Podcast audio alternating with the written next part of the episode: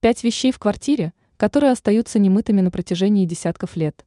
Даже чистюли забывают об их существовании. Даже те женщины, которые считают себя идеальными хозяйками, могут забыть во время уборки о некоторых местах и предметах в доме. Как итог, везде чистота, а на некоторых вещах продолжает накапливаться пыль, а иногда и бактерии. Сегодня мы расскажем о таких предметах более подробно – чтобы во время следующей генеральной уборки вы обязательно уделили им внимание. Кнопка слива унитаза. Во время уборки не стоит забывать о кнопке смыва унитаза, так как на ней скапливаются бактерии и вредные микроорганизмы из-за того, что мы прикасаемся к ней не очень чистыми руками.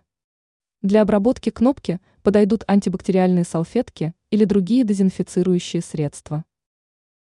Розетки и выключатели.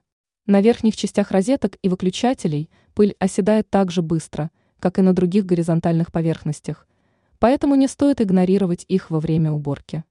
Чистка не займет много времени, так как площадь небольшая, и пара движений тряпкой с полиролью легко справится с задачей. Ручки шкафов.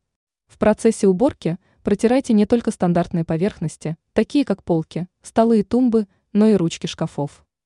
Если забыть об этом, в доме появится еще один источник пыли и бактерий. Особое внимание стоит уделить ручкам шкафов на кухне, так как мы часто касаемся их грязными руками. Дно стакана с зубными щетками. Чтобы почистить этот аксессуар, во время уборки в ванной достаньте из стакана все предметы и добавьте несколько капель чистящего средства. Затем наполните емкость горячей водой и оставьте на 10 минут. Когда вы промоете дно стакана, оно станет идеально чистым. Вставки и фаски на дверях.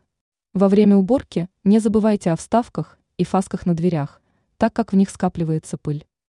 Для удаления загрязнений в этих местах замените тряпку на салфетку, так как благодаря своей небольшой толщине она сможет проникнуть во все труднодоступные места.